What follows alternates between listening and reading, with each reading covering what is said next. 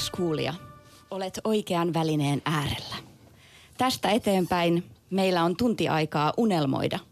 Tervetuloa mukaan kulttuurikoktailiin. Minun nimeni on Iida Rauhalammi ja tämä on Unelmien radiolähetys. Tervetuloa myös tänne studioon äärimmäisen kiinnostavat Marian Abdulkarim ja Sonja Lindfors. Kiitos, kiitos. Kiitoksia. Puhutaan teidän kanssa tosiaan tunti unelmista ja unelmoinnista ja siitä, että miksi se on teidän mielestä tärkeää. Mutta kertokaa ensiksi, että mitä te unelmoitte, että tapahtuu tämän tunnin aikana? Hmm. Marian, anna mennä. Unelmana on, että tästä tulee hyvä ja kiinnostava keskustelu, jossa me voimme kaikki jotenkin hetken aikaa ottaa tämä tunti siihen, että meillä on hyvä fiilis ja vaihdetaan ajatuksia ja mennään kohti jotain, minkä ei tarvitse toteutua tämän tunnin aikana, mutta ehkä olemme lähempänä tämän tunnin jälkeen. Mä toivon, että tämä jotenkin kutkuttaa meidän ajatuksia, että ainakin itselle tämä unelmointi on praktiikkana ollut sellainen, että se välillä vinksauttaa aivot, niin ehkä jos hyvin käy, niin jotain sellaista tapahtuu. Ehkä meissä ja myös kuulijoissa. Juuri niin. Mä esittelen nyt teidät. Anna mennä. Marian Abdulkarim, sä olet toimittaja, kansalaisaktivisti, sä oot nostanut esiin julkisessa keskustelussa feministisiä teemoja. Oot kirjoittanut muun muassa Eveliina Talvitien kanssa kirjan Noin kymmenen myyttiä feminismistä. Sonja Lindfors, sä olet koreografi, Urban Apa taideyhteisön perustajajäsen ja taiteellinen johtaja. Sun teoksissa keskityt mustuuden, mustaan kehoon, rotuun ja representaatioihin liittyviin kysymyksiin. Te olette molemmat ihmisiä, jotka uskaltaa olla jotain mieltä ja uskaltaa sanoa sen ääneen. Te olette tottunut reagoimaan maailmaan, mutta nyt te olette kyllästynyt siihen. Miksi? Mm. Öö, no, kyllästynyt. Eli totta kai siis maailmassa tapahtuu koko ajan haastavia asioita lähtökohtaisesti maailma on hierarkinen, äh, väkivaltainen tosi monelle ihmisryhmälle, epätasa-arvoinen, niin tämä se, se on uuvuttavaa. Ja nyt ainakin musta tuntuu, että viime aikoina on nimenomaan huomannut sen, että ympärillä ihmiset, jotka yrittää taistella sen paremman maailman puolesta, on tosi väsyneitä. Että unelmointi just työtapana on ollut meille tapa löytää jotain uutta tilaa siihen, että mä en vaan reagoi, että oh, pois rasismi, pois seksismi, pois patriarkaatti, pois alistavat rakenteet, vaan mitä sitten? Ja sitten tavallaan myös se, että me ollaan tosi paljon puhuttu siitä, että, että mäkin koen, että kaikki mun työ lähtee nimenomaan siitä, että mulla on joku niin kuin tarve parantaa maailmaa. Mutta jos mä en edes pysty kuvittelemaan, että mitä se parempi maailma on, niin miten mä osaisin rakentaa sitä kohti. Joo, mä oon ihan samoilla linjoilla ja mä tavallaan sanoisin tuohon, että mä, mä, siihen kyllästymiskysymykseen, että mä toivon, että mä olisin sellaisessa tilanteessa ja asemassa, että mulla olisi varaa kyllästyä ö, tähän taisteluun mm. ikään kuin. Että mä en koe, että tässä, elämä, niin kuin tässä yhteiskunnallisessa ilmapiirissä ja tilanteessa – että yhdelläkään vähemmistöryhmällä on varaa kyllästyä mm. niin kuin reagoimaan ja puolustamaan omia oikeuksiaan ja niin kuin tavallaan rakentamaan yhdessä kaikkien kanssa sitä yhdenvertaista yhteiskuntaa, jossa meillä on kaikilla tilaa liikkua ja elää ja olla ilman, että jatkuvasti tulee sanktioita ihan vain sellaisten ominaisuuksien perusteella, johon me ei mm. pystytä vaikuttamaan itse. Mutta ehkä se on just, tai toi on tavallaan se ongelma, että jos oot tai sä kuulut johonkin vähemmistöön, että ei ole olemassa mitään ulkopuolta. Että sä et voi olla se, että hei mä otan tämän nyt sunnuntain vapaaksi rasismista, kun mä oon aika väsynyt. Että please nyt, jos ei jotain sekoilua, niin että ei vaan ole mitään sellaista ulkopuolta. Ja sen lisäksi sulla on kaikki sun whatever sun arjes on lapsiin, työhön, muuhun liittyvät ongelmat. Ja sitten toi tulee aina päälle, mikä tahansa se niinku struggle onkaan. Mm. Että se, on, et se on tosi uuvuttavaa. Ja sitten jos niinku tietoisesti yrittää tehdä jotain ongelmia näkyväksi, niin sitten susta tulee jollain tavalla silmätikku. Ja sitten varsinkin tällaisena aikana, kun tota möhnää, erilaista, erilaista tota ikävää huutelua tulee joka suunnasta, niin se on kyllä tosi uuvuttavaa. Palataan vielä tuohon teidän esittelyyn. Häir- häiritsikö siinä teitä joku? Öö, no mä en Suomessa tavallaan tämä rodun käsite on vähän eri. Että mehän tavallaan, tai suomen kielessä se viittaa ehkä erilaisiin asioihin. Ja sitten taas enkuksi käytetään race-sanaa, joka sitten, jolla on vähän erilaiset konnotaatiot kuin meillä sitten jotenkin tuon toisen maailmansodan jälkeen tuntuu, että toi rotu-sanan aina sille vähän uh, särähtää teidän, korva. Se oli teidän esityksen tota, tiedotteesta. Ahaa, jota emme, jota emme selkeästi niin. ole itse tehneet. Siis mun esittely meni ihan nappiin. Siksi mun oli pakko palata siihen ja kysyä, koska mä luin sen siellä. Mutta mut tämä on ihan sairaan kiinnostavaa, tällainen, kun, että koska sanat muuttaa maailmoja ja sitten tavallaan se, että millaisia, millaista sanoja, tai millaisia sanoja me käytetään, niin se vaikuttaa myös siihen, miten me ajatellaan. Ja tämä liittyy myös tähän unelmointiin. Että meillä on niin monelle asialle sanoja, jotka vahvistaa jotain tiettyjä vaikka binäärejä tai dikotomioita. Tai jotenkin siis se, että me puhutaan ylipäätänsä rodusta, jatkuvasti vahvistaa meidän käsitystä siitä, että on olemassa useita rotuja. Vaikka se on fiktiivinen asia, ei ole olemassa muuta kuin yksi ihmisrotu. Mm. Että samalla tavalla vaikka toi suku, niin sukupuoliterminologia, mies, nainen, jatkuvasti vahvistaa meidän ajatusta siitä, että A on vain kaksi sukupuolta, vaikka se ei ole totta. Mm. Ja siis sanoista puheen ollen, mä luin tästä varmaan pari viikkoa. Yksi Suomen kovimpia ajattelijoita kirjoittajia, Anu Silverberg, kirjoitti Longplain viikkokirjeessä sanoista ja sanojen niin kuin merkityksestä edellyttyyn todellisuuteen. Se oli musta jotenkin älyttömän hyvin kirjoitettu ja sanallistettu sitä, että niin kuin, miksi sillä on väliä, mitä sanoja me käytämme. Mm. No. Teillä on käynnissä nyt olevilla Baltic Circle-festareilla tämmöinen illallisu- illallisesitys We Should All Be Dreaming, johon kutsutaan saman pöydän äärelle ihmisiä unelmoimaan ja äh, illallistamaan. Tiistaina oli ensiltä ja mä olin siellä mukana ää, ja puhutaan siitä vielä myöhemmin lisää. Mutta mä oon tuon esityksen jälkeen miettinyt aika paljon unelmointia ja omia unelmia. Yes. ja, yes. ja siis ää, hirveetä, mutta mä oon huomannut jotenkin palaavani sellaisiin asioihin, että mähän unelmoin itse asiassa siitä, että minä pääsisin nyt etelänmatkalle, hmm. että minulla olisi tota, uudet kengät hmm. ja että mulla olisi varaa keittiöremonttiin. Hmm. Niin nämä on niinku mun unelmia. Niin onko musta jotain vikaa? Ei sussa ole vikaa, Iida. Sä oot just noin. Ei sun unelmissa ole mitään vikaa. Mutta se on vaan ehkä se, että niinku se yhteiskunta, missä me eletään ja ne ärsykkeet, mitä meitä kohti tulee jatkuvasti. Ja sen mielikuva, minkä me ollaan eletty jostain hyvin nuoresta iästä. Että kun mennään feministisiin keskusteluun ja puhutaan vaikka tästä niinku fantasia, joka koskee uljasta prinssiä valkean ratsun päällä. Ei. Mi- mistä se tulee se unelma? Että jos sä näet niinku nuoria aikuisia, jotka haaveilee niistä upeista häistä, jossa rinnalla on se tietyn näköinen niinku puoliso ja sitten mennään valtavan kokoisessa kirkossa näin, että eihän ihmistä voi syyllistää siitä, että niin kuin toi sun unelma on hönö, että ei tuossa ole mitään ideaa. Koska se tulee jostain niin kuin paljon kauempaa ja me nojataan niihin historioihin, niihin tarinoihin, mitä meillä on kerrottu maailmasta ja itsestämme.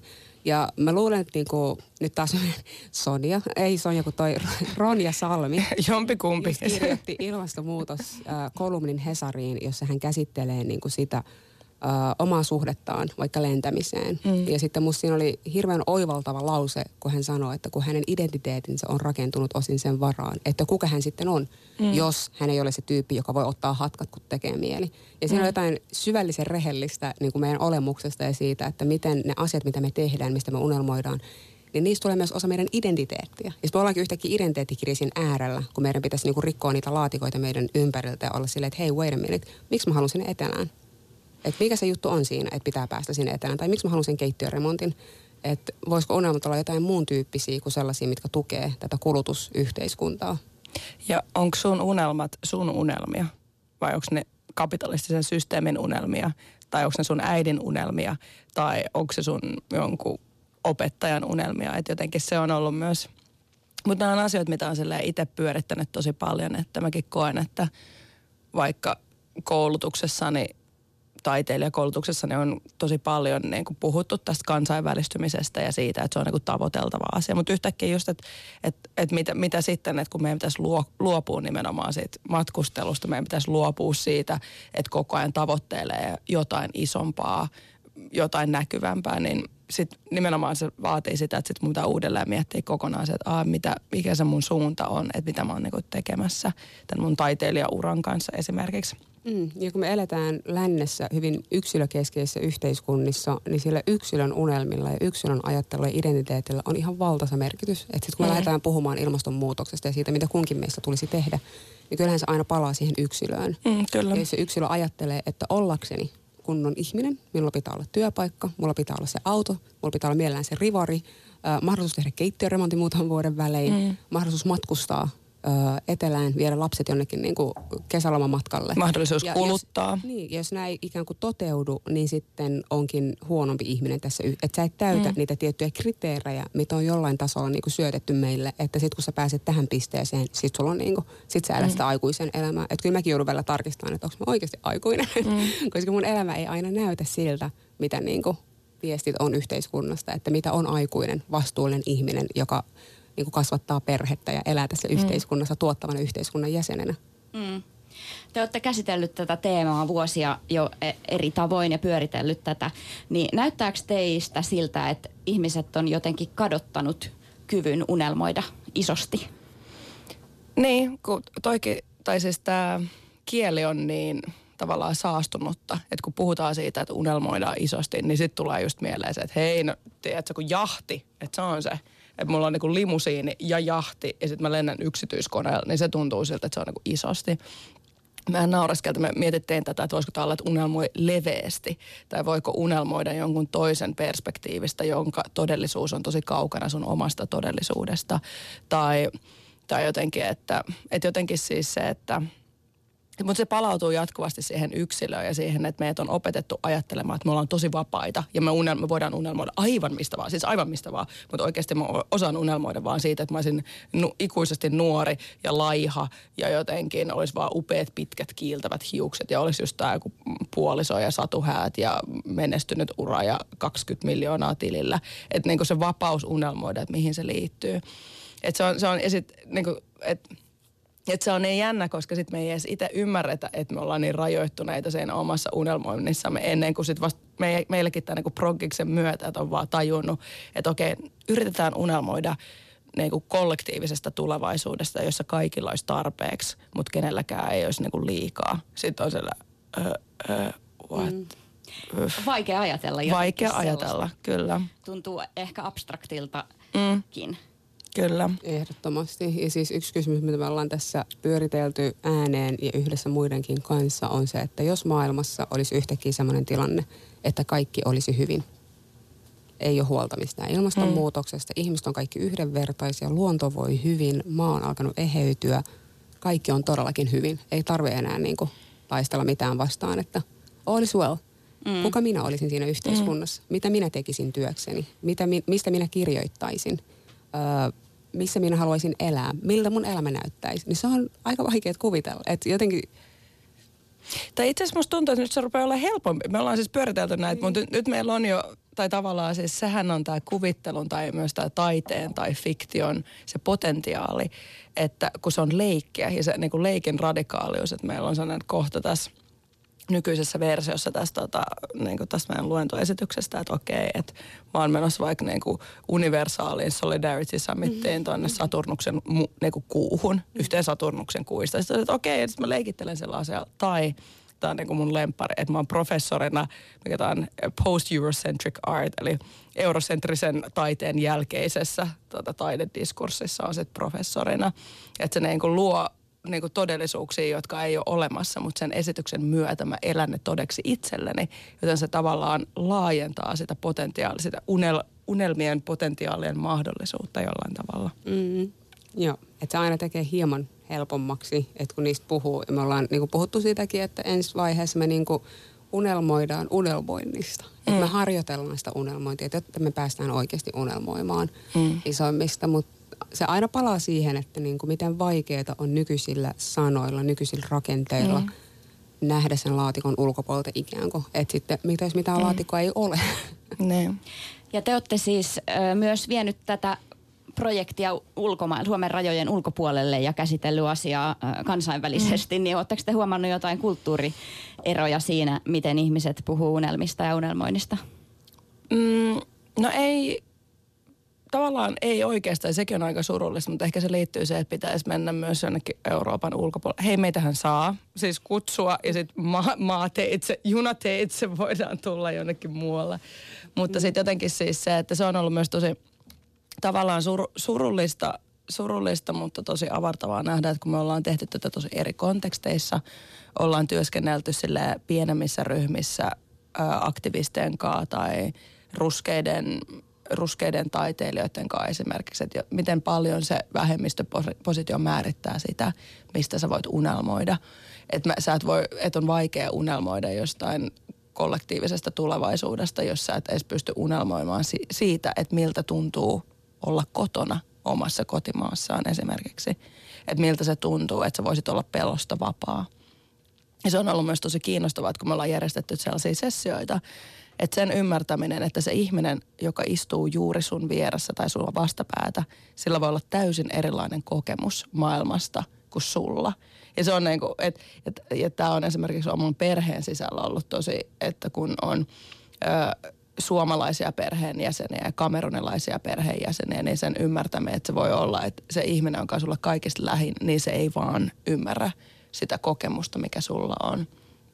Tämä on, että, on, että se on, tää on niin tosi kiinnostavaa tämä unelmointi, että tämä on niin paljastavaa, tämä on tosi kivuliasta, mutta sitten samalla niin kuin tuntuu, että tässä on jotain toivoa. Ja että vaikka tämä on haastavaa ja tosi abstraktia, niin sitten se niin kuin palaa myös silleen tosi niin kuin konkreettisia asioita. Tämä on, kuten unen, unet usein ovat, että tässä on tällaista liukumaa, että se on tosi kiinnostavaa kyllä. Joo siellä tiistaina, kun mä olin, niin se oli musta aluksikin jännittävää, kun piti istua jonkun tuntemattoman ihmisen viereen. Ja mm. siinä oli tarkoitus siis keskustella tämän tuntemattoman ihmisen kanssa sit aina eri vaiheissa. Mä nyt koko ajan mietin, että mä en liikaa äh, spoilaa tätä, mutta ehkä me voidaan siitä rakenteesta kuitenkin vähän puhua. Mm. Eli ilta oli rakennettu niin, että ensiksi mennään 40 vuoden päähän, sitten mennään 100 vuoden päähän ja sitten mennään vielä tuhannen vuoden päähän. Ja joka eri, eri hetkissä sitten keskusteltiin tosiaan vieraiden ihmisten kanssa ja sitten täällä oli myös tämmöiset uuden vuoden puheet ja ikään kuin uuden vuoden bileet aina sille vuodelle, missä milloinkin oltiin. Ja ää, tässä vaiheessa mä otan keskusteluun mukaan Pasilaiti Simajangin. Yes. Tervetuloa. Kiitos, moi. Ää, sä olit siellä pitämässä puhetta ja tota, 40 vuoden päähän – Ni, niin olin. ja esittelen sut niin, että Twitterissä sä esittelet itsesi ää, feministisen puolueen varapuheenjohtajana ja helsinkiläisenä uiguurina. Näin on. Ja siellä pidit tosiaan sen puheen 40 vuoden päästä ja kerrot kohta, että minkälainen se sun puhe oli. Mutta kerro sä myös samat, sama kysymys kuin tässä aluksi, että mitä sä toivot, että tapahtuu tämän lähetyksen aikana? Um, musta tuntuu, että mä oon jotenkin uusi tai unelmoit. Tässä, niin, musta tuntuu, että mä oon uusi tässä unelmoinnissa, niin mä toivon, että tämän lähetyksen aikana ehkä ää, jollain tavalla, se on kyllä helpottanut tämän niin kuin sen puheen työstämisen aikana ja sitten sen tiistain jälkeen erityisesti, mutta että se menisi vielä pikkusen eteenpäin. Mm. Kyky unelmoida siis. Sulla oli aivan mahtava puhe siellä yes. illallisilla. niin voiko sä kertoa vähän pääpointteja, että mitä siinä oli? Mitä sä unelmoit, että miltä Suomi näyttää 40 vuoden kuluttua? Um, Suomessa ei enää tunneta tai tunnetaan, tai ei enää eletä Euroopan unionissa tai ei ole mitään YKta, koska tosiaan todettiin, että nämä tahot on epäonnistunut siinä omassa tehtävässään. Sen sijaan ollaan luovuttu valtiollisista rajoista yes. ja perustettu tämmöinen globaali unioni, joka on semmoinen kaikkien maailman kansojen yhteinen neuvostotyyppinen asia. Ja Marion on siinä pääsihteerinä. upeeta, upeeta. Suhmurointia. ja ilmastonmuutos on saatu sillä tavalla pysäytettyä, että, että me ei enää tavallaan nähdä meidän arjessa niitä muutoksia. Ja puolustusmenoista vapautuneet kulut on ohjattu empatiakoulutukseen muun muassa. Ja, ja kansalaispalkkoihin. Kansalaispalkkoihin. Että ne on ehkä sellaisia juttuja, mistä oikeasti jotenkin, kun on itse politiikassa, jotenkin yrittää nähdä, että mikä näistä meidän toiminnoista oikeasti ohjaa kohti sitä mun unelmaa tästä globaalista unionista. Mm. No miten sä lähit miettimään noita, kun ollaan nyt puhuttu tässä, että kuinka vaikeaa se on unelmoida? Mm, No siinä on, mulla oli tosi paljon vaikeuksia. Ähm, mun piti jotenkin, aluksi oli kauhean semmoinen varovaisuus, että, että mistä, mistä uskaltaa, että niinku miten yli saa mennä. Mm. Ja sitten onneksi Sonja ja Maria sitten tsemppasi ja sitten keksittiin se globaali unioni ja, ja sitten siitä jotenkin lähti se. Ja sitten myöskin kun kasvatusten työstettiin sitä puhetta yhdessä, niin se auttoi Öm, myöskin mä kirjoitin suurimman osan siitä puheesta niin kun joskus aamuyöllä Münchenissä homoisessa hotellihuoneessa vähän ottaneena silleen, mä pitää, nyt voisin unelmoida vähän. Öm, et se on kyllä tuonut sitten sen oman sävyn siihen. Okei, jännittävä paljastus. Joo, Mut mutta ehkä se vaati vähän tällaista rentoa tilaa. Joo, siitä puheesta vielä. Anteeksi. Mutta Tää on puheesta siis- mun mielestä ehkä siis tärkein asia siinä on se, että mä aloitan sen äh, uikurinkielisellä runolla mm. äh, ja tällä hetkellä sen, siis tämä runoilija, jonka nimi on Adel Tunjas, niin hän on vankilassa siitä, että kirjoitti tämän runon, jossa unelmoi vapaasta maailmasta, jossa mm. olisi vapaus unelmoida ja tämmöistä. No mil, miltä teidän mielestä kuulosti tämä tulevaisuus? No mutta tässä on, kun tässä on niin monta tasoa tässä konseptissa, että no eh- ehkä me voidaan paljastaa tämä, koska ikävä kyllä tämä ilta on loppuun varattu, voi toki tulla, mutta siis... Mutta miten tuleva yleisö on nyt radion äärellä mm, kuuntelemassa? Mutta okei, okay, no mutta se on totta, mutta siinä on niinku, mutta siinä jotenkin siis se, että yksi niistä unelmista tietenkin on se, että Passu on pitämässä sen uuden vuoden puheen. Tai tässä on niinku päällekkäisiä unelmia, että tässä on todeksi tulevia unelmia. Yksi unelma on se, että tuodaan eri taustaisia ihmisiä yhden pöydän ääreen unelmoimasta, äh, unelmoimaan. Eli tavallaan tässä konseptissa itsessään toteutuu useita meidän unelmia, jo, että jotenkin se, että miten voidaan vaan tällaisessa maailmassa, missä koko ajan pitää olla reaktiivinen, koko ajan ollaan jossain vaarassa, ko- niin kun jos seuraa uutisvirtaa, niin tuntuu, että niin vaikeita katastrofaalisia asioita on koko ajan kaatumassa päälle. Että se, että me voidaan kahden ja puolen tunnin ajan tai kolmen tunnin ajan olla pehmeästi ja lempeästi ihmisten kanssa, ketä me ei välttämättä tunneta. Ja ei fokusoida siihen, että mitä kauheuksia nyt tapahtuu, vaan e- en, en, e- eikä tarkoiteta sitä, että ne pitäisi jotenkin unohtaa täysin tai työntää pois. Ne on silti olemassa. Mutta hetken aikaa fokusoidaan siihen, että miten me voitaisiin jotenkin edes kuvitella sitä, että miten me voitaisiin elää rinnakkain erilaisina, eri tarpeinemme yhdessä. Mm. Siinä oli mun mielestä yksi todella hauska kohta myös. Ää, nyt ne, jotka on menossa tänä illalla katsomaan, niin älkää kuunnelko tätä. Eikä tämä ole mun mielestä... Spoiler alert. Ei, ei, ei tämä on mun mielestä paha spoilaus, mutta te puhuitte siinä, että... Ää, tai keskenään ne keskustelitte, että miten voit näyttää noin hyvältä, niin siksi kun ei tarvi taistella enää koko ajan patriarkaattia vastaan. Niin miten... Voiko tähän suhtautua huumorilla? Tai miten te olette tätä niin kuin lähestynyt tässä mielessä? Pitääkö tämän olla vakavaa? Ei siis missään nimessä. Et jos se on liian vakavaa tai liian semmoista, että on niinku, jotenkin siitä tulee liian semmoinen tiivis kerran, mitä on vaikea purkaa, niin ihmisten on vaikeampi lähteä mukaan. Ja kun me halutaan, että ihmiset lähtee messiin, niin silloin pitää olla jotenkin niinku katto korkealla ja seidet leveät, niin kuin sanotaan. Hmm. Ja huumori keinona toimii hirveän hyvin.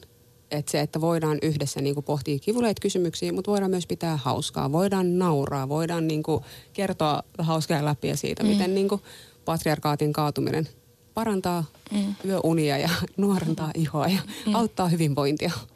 Ja sekin on mulle ihan sairaan radikaalia, koska usein, useinhan esimerkiksi feministi, feminismi tai joku dekoloniaaliset strategiat yritetään laittaa, että on toista nihkeetä, niin kuin inhottavaa ja nihkeetä, ärsyttävää. Niin musta se on vaan upeata ja radikaalia se, että kaksi, kaksi nuorta, lainausmerkki, Nuorta.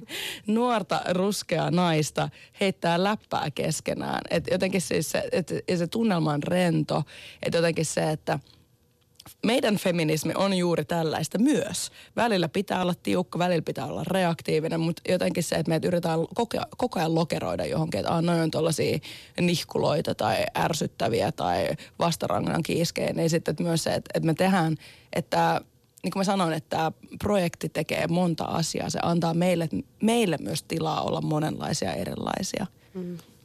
Se on hyvä, että osaa olla tarvittaessa hankala, mutta sitten jos se oma perusluonne on, että on hirveän joviaali ja mukava tyyppi, niin tämä antaa meille Siis me, ollaan ihan, siis me kaikki kolme ollaan ihan sairaan hauskoja. Mä haluan vaan siis sanoa niin tämän. hauskoja, että yksi meistä on ollut eilen vetämässä stand-up. Eli Marian, ei kun en minä. Ja mulla on se videolla. Nyt, sait sä sen? Yes, yes. Ei pitänyt tallentaa mihinkään. Ja nyt se vielä sua pääsee radiossa. katsomaan johonkin stand-up-keikalle? Mä en tiedä, katsotaan. Buukatkaa Marianne. Eilisestä.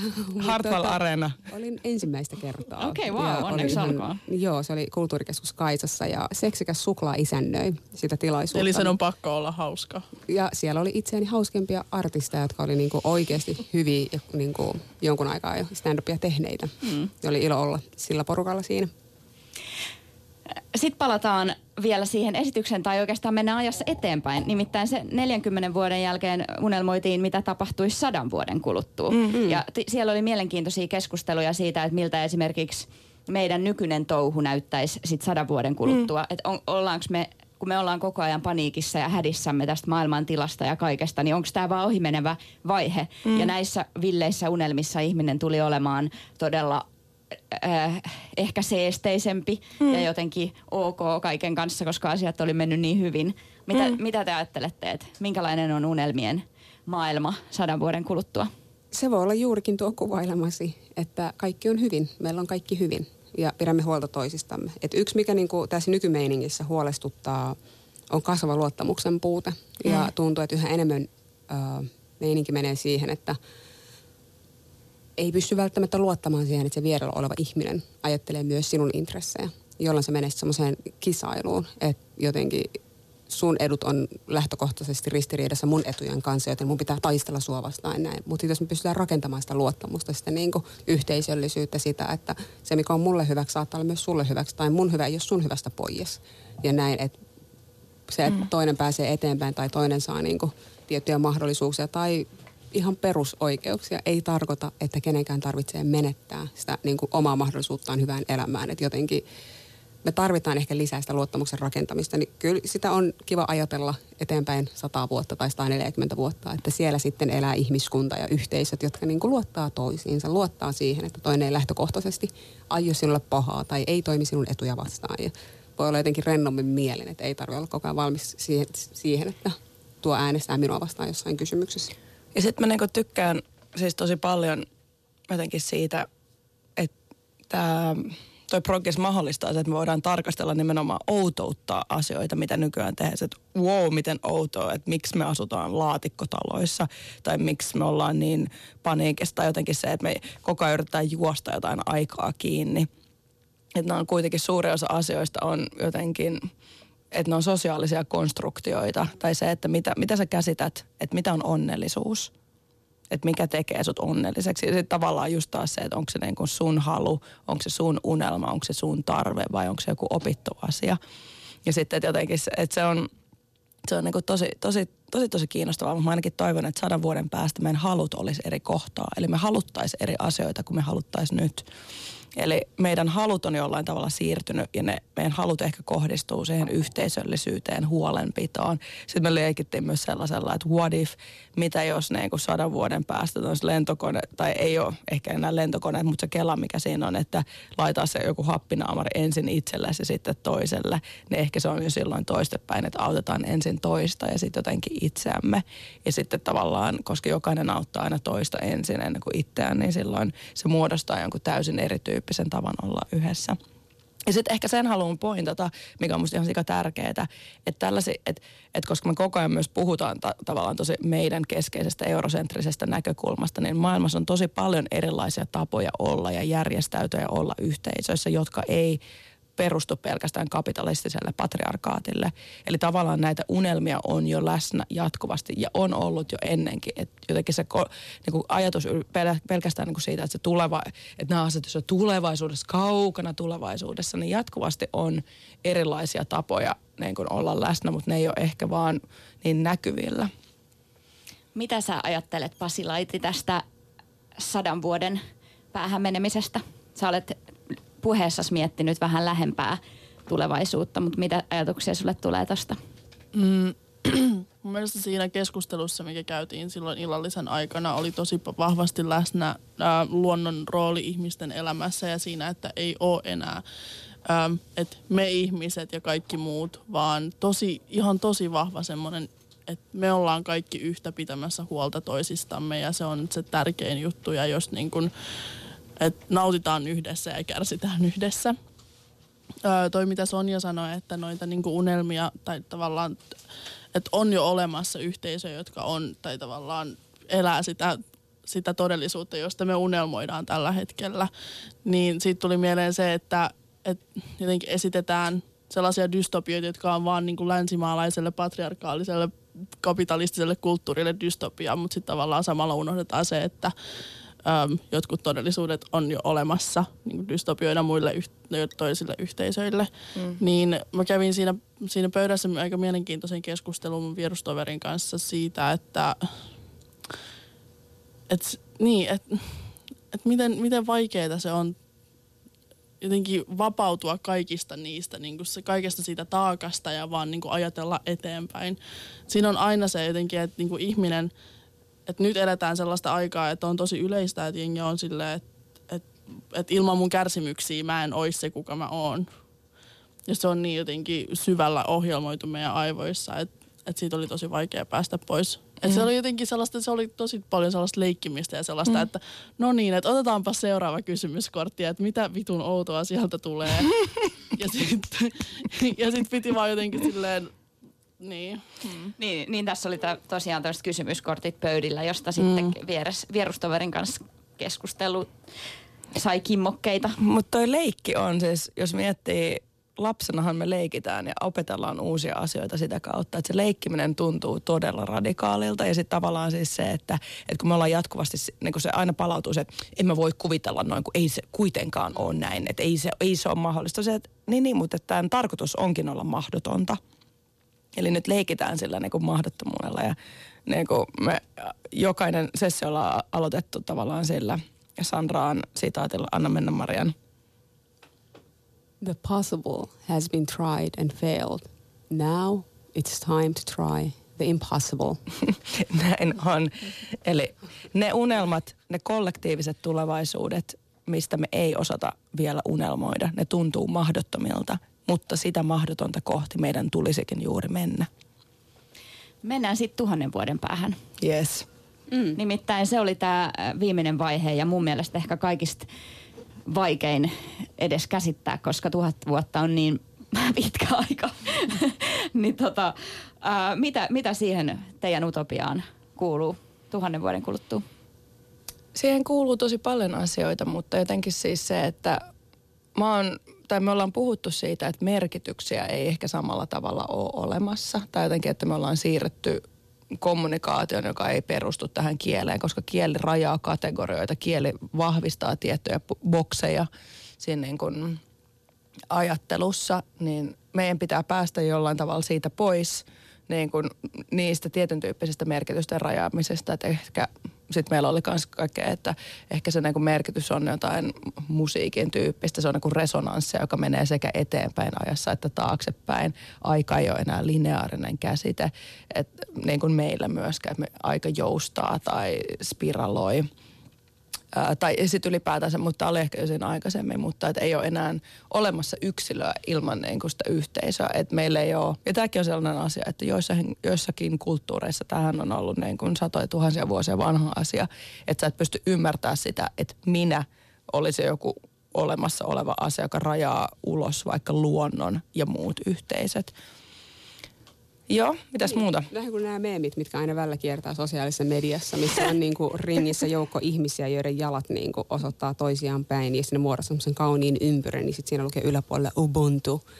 I am because you, ei kun miten se meni? I am because we are. Minä mm. olen, koska me olemme. Että se minuus on riippuvainen niistä toisista.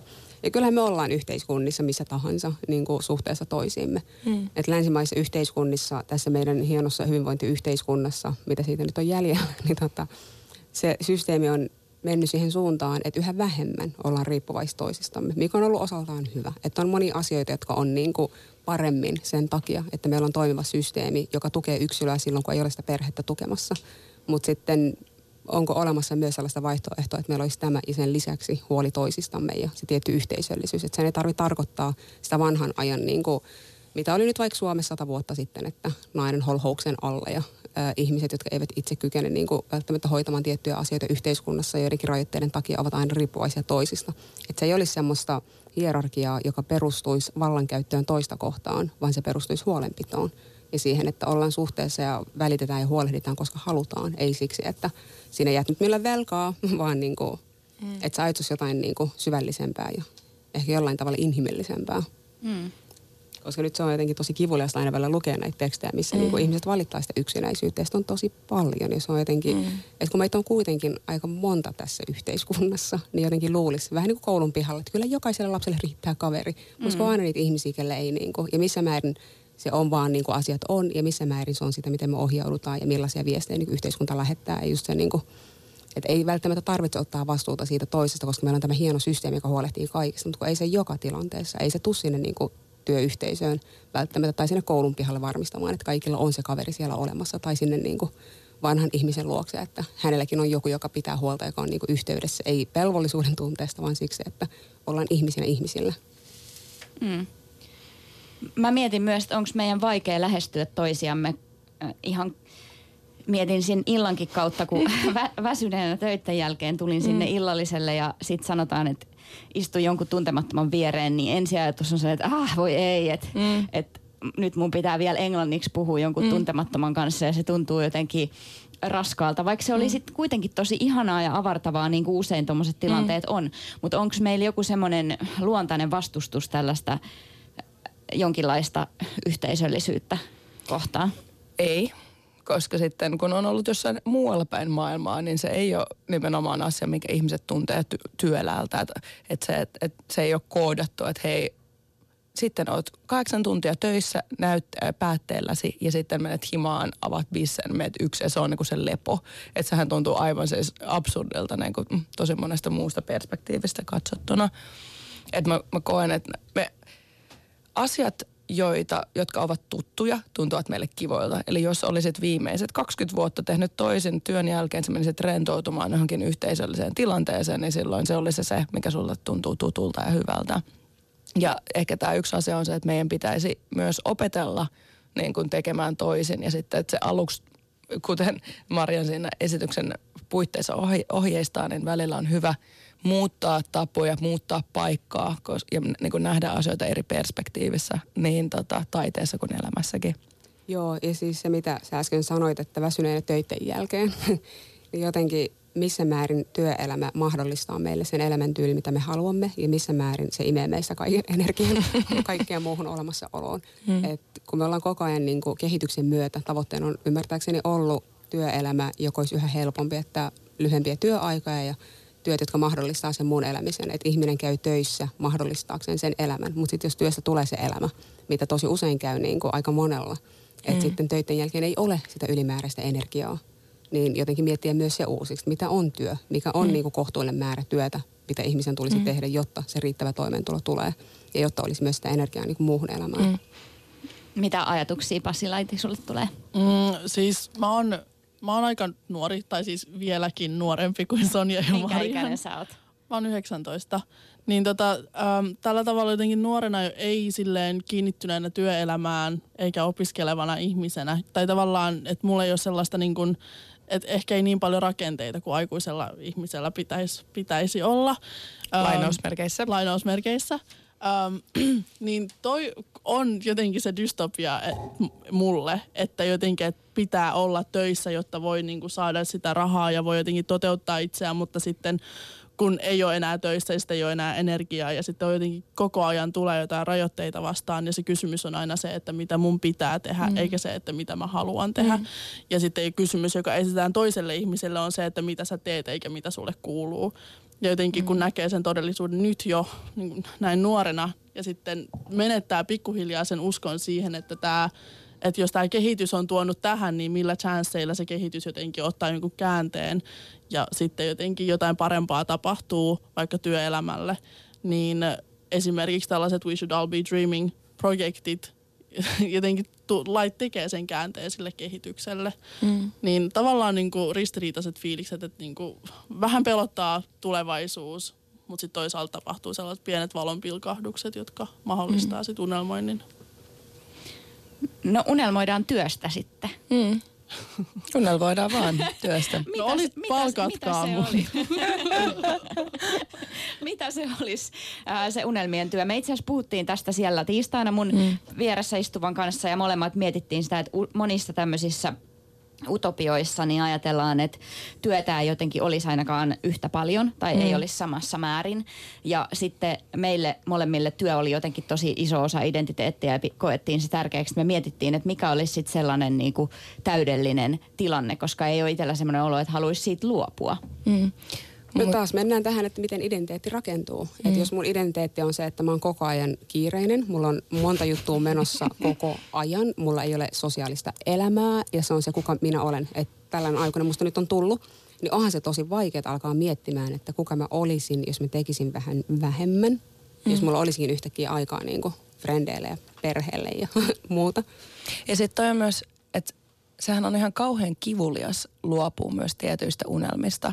Että jos mä myönnän itselleni, että kaikki nämä asiat, mitä mä oon tavoitellut, ne uhraukset, mitä mä oon sen eteen tehnyt, että mä en ole nähnyt mun ystäviä tai mä en ole nähnyt mun perhettä tai mä oon just matkustellut ympäri maailmaa, niin tota, sit jos mä yhtäkkiä havahdun siihen, että ei hemmetti, että ei olekaan se unelma, mitä mä halusin tähän, niin se on myös tosi kivuliasta.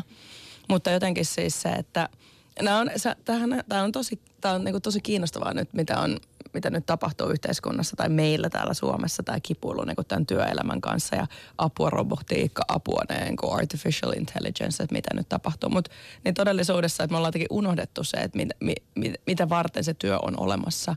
Että me ei olla olemassa sitä työtä varten, vaan se työ on olemassa, jotta tietyt asiat yhteiskunnassa voisi toteutua niin, että meillä kaikilla voisi olla tilaa olla. Mm-hmm. Mutta mikä, Passu, mikä sun unelma kiinnostaa? Mikä sun unelma työelämästä olisi? Sä oot vielä young and fresh. Siis joo, joo kyllä. Ähm, siis joo, silloin sadan vuoden päästä, kun unelmointiin siitä, että oot jossain työhaastattelussa ja mikä se työ on, niin ihan eka asia, mikä mulle tuli mieleen, oli se, että meillä on joku tämmöinen äm, elin, se niinku avaruus diplomatiaa varten. Siellä mä oisin sadan Yes. vuoden päästä. Ja siellä mä oon sadan vuoden päästä niin kuin neuvottelemassa avaruusolioiden kanssa siitä, että miten me niin kuin pystytään jotenkin olemaan niin kuin kaikki yhdessä ja niin kuin nauttimaan toistemme niin kuin olemassaolosta ja olemaan yhdessä olemassa. Ja, että me toivon, että siihen mennessä ihmiskunta olisi päässyt yli siitä ajatuksesta, että hajota ja hallitse ja kaikki, niin kuin, kaikki palamaan ja niin. Mutta sitten palatakseni vielä tuohon Iidan, tuohon sun kommenttiin, niin se, että sähän voisit edelleenkin olla tehdä tätä, mitä sä teet, fasilitoida mm. tilanteita, missä ihmiset keskustelee tai tehdä näkyväksi jotain asioita tai kirjoittaa jostain. Niin kuin, tavallaan siis se, että, et, tai se on itsellekin ollut tosi tärkeää muistaa, että ne asiat, mitä mä rakastan mun työssä, että mä voin tehdä jotain asiaa näkyväksi tai tutkia as- jotain asiaa taiteen kautta, niin ne ei ole kiinnittyneitä siihen työhön, vaan ne on asioita, jotka voi olla olemassa sen niin kuin lainausmerkeissä työn rakentajan ulkopuolella myös. Että sitten jotenkin, että me jäädään itse tuollaiseen niin fakkiin, että apua, että sitten mä en olisi mitään. Mutta ei, kyllä mä silti voitaisiin, voisin silti tanssia, mä voisin silti tehdä esityksellisiä asioita, mä voitaisiin silti luoda tällaisia tilanteita, missä ihmiset keskustelee. Se voisi olla silti tärkeää ja merkityksellistä ja radikaalia ja leikkisää ja feminististä, vaikka sulle ei niin kuin tulisi jo- joka joka tota, kuukausi palkkakuittia jostain niin kuin instituutiolta. Niin, ja siis toi on yksi taso se, niin kuin, miten meidän identiteetti rakentuu ja mikä on meidän oma henkilökohtainen suhde työhön ja siihen tekemiseen. Sitten toinen taso yhteiskunnassa on tämä kilpailu, tämä jatkuva mm. kilpailu resursseista. Ja tietyllä tapaa tulee vaikutelma, että ihmiset työntekijöinä nähdään samalla tavalla kulutustuotteena. Että sitten kun yhdellä työntekijällä tulee burnoutti, niin siellä on jonossa seuraava tulossa täyttämään ne saappaat. Että sitten semmoinen jatkuva, että niinku otetaan enemmän kuin ehkä pystyy, hoidetaan, halutaan osoittaa, että kyllä mä pärjään, kyllä mä osaan tehdä tämän ja niinku mä handlaan tämän valtavan putiikin ihan itsekseni. Koska siinä on myös se tietty paine, joka tulee siitä, että jos sä et selviä tästä, niin se on joku muu, joka selviää. Ja että tavallaan me ollaan kaikki korvattavissa. Mm. Että se ajatus ehkä myös kulkee monella ja se pelko siitä, että jos ei ole niin työorientoitunut, niin sitten ei ehkä ole enää töissä siellä. Mm. Että sitten semmoinen niin kuin downshiftaaminen ei välttämättä ole kaikille vaihtoehto, jota voi niin kuin lähteä miettimään, koska ja. työelämä ei tarjoa välttämättä kaikille sitä mahdollisuutta. Mutta tuossa on mun mielestä tosi tärkeä pointti se, että tämäkin, että tai tämä palautuu aina näihin erilaisiin etuoikeuksiin ja e, siihen, että miten tämä on niin epäreilu tämä maailma, että meillä pitää olla tietyt resurssit, jotta me voidaan, me neljä voidaan olla tänään täällä radiossa keskustelemassa tästä. Että jotenkin siis se, että unelmoinnin ei pitäisi olla niin kuin etuoikeus tai luksus. Unelmointi kuuluu kaikille ja totta kai se tapahtuu ja monella tavalla. Että myö, siis pelkästään tämä ei ole unelmointi, vaan se, että sä sun lapsen kanssa tanssit ö, olohuoneessa voi olla tapa unelmoida tai olla jollain eri tavalla läsnä. Että se ei palaudu, unelmointi ei palaudu pelkästään kieleen, vaan siellä on niin kuin erilaisia muitakin tietoisuuksien tapoja, joilla se voi olla läsnä. Mutta vaan siis ehkä se, että tässä on, tässä on niin kuin monta asiaa, just toi, että me ollaan, me ollaan Marjanen kanssa freelancereita ja se antaa meille jonkin verran jotain vapautta, niin kuin jotain liikkumavaraa, että me voidaan esimerkiksi olla tänään täällä päivällä. Mm. Mutta milla, miten me voitaisiin mennä sellaista yhteiskuntaa kohti, jossa se unelmointi olisi, tai tavallaan mua esimerkiksi kiinnostaa se, että millainen olisi poliitt, niin kuin politiikka, millaista olisi politiikka, jos lähti, lähti, lähtisi tavallaan tällaisesta unelmoinnista, kollektiivisesta unelmoinnista, eikä siitä, että apua niin kuin nyt tämä asia, tämä pitää työntää sivuun, tai nyt me niin kuin, näitä noilta vähemmän, meille enemmän, tai ahaa, milloin seuraavat vaalit, tai jotenkin siis se, että miten, miten me päästä, voitaisiin tehdä joku hypähdystä niin seuraavaan vaiheeseen. Että taiteen parissa, taiteen kentällä se on ehkä mahdollista, mutta mites, mites muualla? Niin mä mietinkin sitä, että ootteko te, ää, miten te valitsitte, että teette just tällaisen tällä kertaa tällaisen illallisjutun ja te mm. menette taide- tai teatterifestareille esittää sen. Tehän olisitte voinut vaikka kirjoittaa tästä ja julkaista sen jossain tai monella muullakin tavalla mm. käsitellä, niin minkälainen päätöstä oli teille, että teette tällaisen? Mitä voi tehdä esityksellä, mitä ei voi tehdä kirjalla? Tai mitä voi tehdä äh, radioshowlla, mitä me ei voida taas jotenkin tehdä jollain esseellä? Että se on aina, että mikä se on se valittu medium, niin se, että Iida, sä itse lähetit meille just viestiä, että miten vaikuttavaa se on, että sä oikeasti istut kahden ihmisen vieressä, jotka on sulle tuntemattomia, niin sitä kokemusta mä en välttämättä voi sulle kirjoittaa. Että se on, että sä hengität jonkun kanssa samaa ilmaa ja niin kun meillä en tiedä mitään tästä, mutta jotenkin hormonit vaihtavat informaatioa ja että siinä tapahtuu tosi paljon muita asioita myös, mitkä, siis Marian kuolee nauruun tuossa vieressä. Ei saakeli. Olette tutkinut tätä. tätä me ei ole, tutki, tätä siis me ei ole tutkittu myös, yhtään. Kyllähän me myös kirjoitetaan yhdessä ja niin kuin näin, että me ei nähdä, että eri alustat, missä toimia, missä tehdä tätä unelmointipraktiikkaa, olisi jotenkin niin kuin ristiriitaisia tai kilpailevia, vaan että niillä alustoilla tehdään, mitkä tarjoutuu ja mihin kutsutaan. Mutta, mutta tästä on ollut, ja sitten myös se, että ehkä tämä liittyy siihen, me ollaan puhuttu paljon käyttöliittymästä. Mm. Ja siitä, että itse olen ää, tota, tosi paljon yrittänyt tehdä sitä näkyväksi, että taiteen kenttä on tosi eksklusiivinen, se on tosi homogeeninen, se on tosi valkoinen. Ää, taideinstituutioihin on tosi vaikea päästä, ellei ole tiettyä koulutusta, taustaa, nimeä.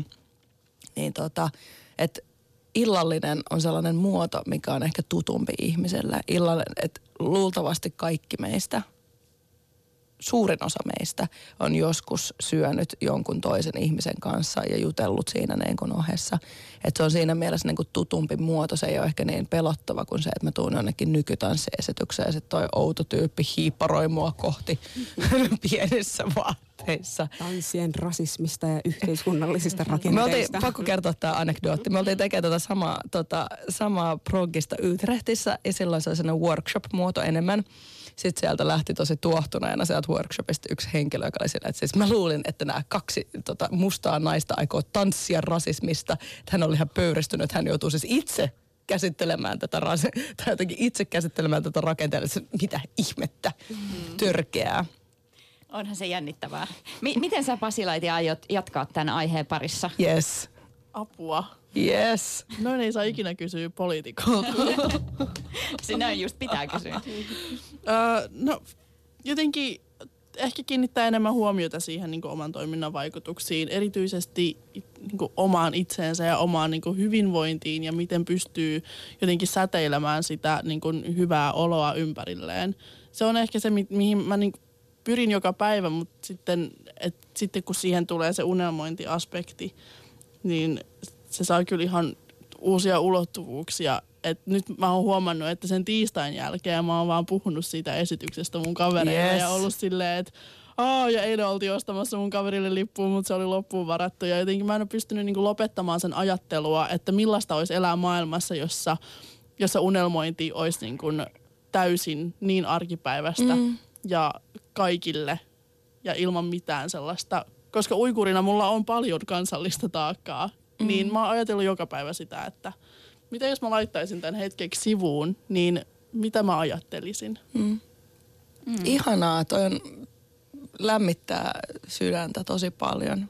Että, mutta myös se, että kun meidän unelmat muutu, muuttuu, niin me muututaan. Että jotenkin siis se, että minkä takia edelleen vaikka välillä olen skeptinen taiteen kenttä on tosi monen tavan haastava ja vaikea, niin sitten jotenkin siis se, että se, että saat jonkun kokemuksen, joka heilauttaa sua jollain tavalla, se ei ole mikään ehkä radikaali murros, mutta se on ehkä pieni ravistuma, joka saa sut ajattelemaan jollain toisella tavalla.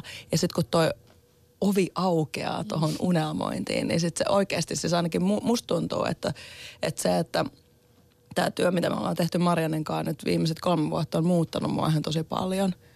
Niin kun, ja se on jotenkin se, että tämä tuntuu, että tämä on ehkä se, sen takia, sen takia tämä nimi We Should All Be Dreaming, että tuntuu, että tämä on se, mitä meidän kaikkien pitäisi tehdä. Mm. Miten se on muuttanut teitä? Kerro Sonja lisää, miten työskentely minun kanssani ja yhdessä ajatteleminen ja unelmointi on vaikuttanut sinun arkeisiin ja hyvinvointiin ja tapaasi olla tässä elämässä. Mitä? Pallo sulle, pallo mulle. Mähän siis tykkään puhua, ei haittaa. Anna tulla vaan. Mutta siis se, että, että tosi konkreettisesti viime keväänä tehtiin teosta nimeltä Cosmic Latte. Ja sitten mä oon ymmärtänyt sen, että koreografina mä teen jatkuvasti asioita näyttämöllä, joista tulee ihmisten todellisuutta. Siitä tulee niiden ed- e, esiintyjien todellisuutta, mutta siitä tulee myös katsojien todellisuutta. Esimerkiksi se, että että jotenkin, tai musta tuntuu, että tämä praktiikka on muuttanut sitä, että mä yritän oikeasti, haluan tu- tehdä sitä unelmaa todeksi, enkä vaan reagoida sen sijaan, että mä teen esityksiä vaan, jos mä että hei, rasismi on olemassa, seksismi on olemassa, tai jotenkin se, että taide usein osoittaa tai näyttää tai tekee näkyväksi jotain jo olemassa olevia asioita myös. Mutta sitten taiteella on myös se potentiaali luoda sitä uutta todellisuutta. Esimerkiksi se, että meillä on sellainen kohta, missä kaksi niin kun, ruskeaa mies oletettu on tosi hellästi ja pehmeästi lähekkäin. Ja mä että okei, tollasta mä en ole nähnyt, mutta mä haluan tehdä ton unelman todeksi, että näinkin voi olla, jotta mulla on, mulla on kolme niin kuin pikkuveljeä, että hei, jotenkin avata jotain sellaista niin kuin ruskean mieheyden, ruskean maskuliinisuuden tilaa eri tavalla. Et, eli tämä meni tosi pitkäksi. Eli yritän tosi konkreettisesti ö, jatkuvasti kysyä itseltäni, että onko tämä niiden mahdollisien unelmien tai mahdollisten kollektiivisten tulevaisuuksien kanssa jollain linjassa. Välillä pitää olla reaktiivinen, mutta sitten myös se, että miten voisi myös olla proaktiivinen. Mm. Siis tämä mun tutustumistarina Sonja Linforsiin lähti siitä liikkeelle, kun näin metrossa mainoksen sellaiseen esitykseen kuin Noir. Ja siinä oli, olisiko siinä kuvassa ollut Sonja ja sitten Deogracias Massomi, joka on siis rap-artisti Gracias – ja siinä esityksessä oli sitten myös Esete Sutinen, Amira Khalifa. Ei ollut Amira, vaan Ima, Ima, Ima, Ima. Esso ja Totta, Grade. Amira ei ollut vielä siinä. Anyway, niin mä olin silleen, että wow, että what is this? Ja siihen mennessä nuorta elämääni en ollut koskaan nähnyt nykytaideesitystä. Mutta sitten hankin liput sinne ja menin katsomaan ja se oli jotenkin syvän hengellinen kokemus mulle olla siinä tilassa ja nähdä tätä esitystä. Siinä oli niin paljon tunnistettavia kohtia, että mä olin, että wow, että tämäkin voi olla. Et siihen asti olin toki käynyt teatterissa ja nähnyt esityksiä, missä niinku kerrotaan erilaisia tarinoita ja näin, mutta että jotain, mikä tapahtuu siinä samassa tilassa ja jossa minä tunnistan aika monta kohtaa ja on jotenkin silleen, että hei, this is for me. Niin se tuntui jotenkin todella niin kuin hyvältä ja sen jälkeen pian olinkin laittamassa Sonjalle viestiä, että hei, kävin katsomassa esityksen ja olen fanisi nyt ja jotenkin sen jälkeen niin kuin tutustuttiin ja al- alettiin miettiä yhdessä. Ja, että onhan tämä avannut niin kuin ihan erilaisen todellisuuden myös minulle siihen niin kuin mun kokemusmaailmaan ja mitä me pidän niin kuin itselleni saavutettavana ja mitä en. Ja sitä kautta niin kuin vaikuttanut myös mun ajatuksiin ja tapaan nähdä tätä yhteiskuntaa. Ja sitten siitä niin kuin on tehty aika pitkä matka. Siitä on nyt useampi vuosi, mm. kun se nuor tapahtui. Ja sen jälkeen on ollut tota, Viisi Noble vuotta. Savage ja Cosmic Latte ja sitten tämä meidän unelmointipraktiikka ja muuta. Mm. Mutta ehkä kaikista tärkeintä on se, että miten ympäröidä itsensä ihmisillä, jotka kannustaa sua unelmoimaan leveämmin, jotka niinku tukee sitä ja niinku muistuttaa jotenkin siitä, että hei, että työ ei määritä sua. Se määrä, mitä sulla on rahaa tilillä, ei määritä sua. Tai monta lentopistettä sulla on. Et jotenkin siis se, tai että jos se määrittää sua tällä hetkellä, niin sen ei pitäisi olla niin. Että jotenkin, että, pal- et miten sulla voisi olla ihmisiä ympärillä, jotka niinku pehmeästi tukee, kannustaa, joihin sä voit nojata, jotka voi energisoida. Jotka, ja tavallaan siis se, että meillä on, meillä on ihan sika hauskaa yhdessä. Ja se, hausku, se tuntuu ihan sika radikaalilta, että me jotenkin bailataan treeneissä. Tai että me jotenkin tuuletetaan, kun kuultiin passun puhemelta, anna mennä, yes, yes, hyvä meno. Että jotenkin siis se, että se niinku positiiv- just toi mitä Passu sanoi, että se niinku miten voi säteillä sitä lämpöä ja energiaa ympärilleen, että tämä maailma on kova ja väkivaltainen ja pelottava ja ahdistava.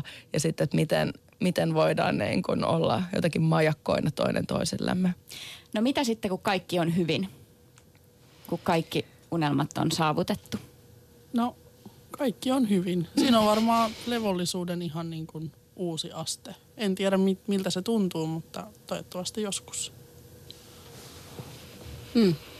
Joo, mun mielestä Palna Feodorov, joka myös ton esityksen ää, on osallistunut sillä tavalla, että hän on kirjoittanut kirjeen vuodelta 8158 ja yleisö saa sitten sen kirjeen mukaansa sen illallisen jälkeen.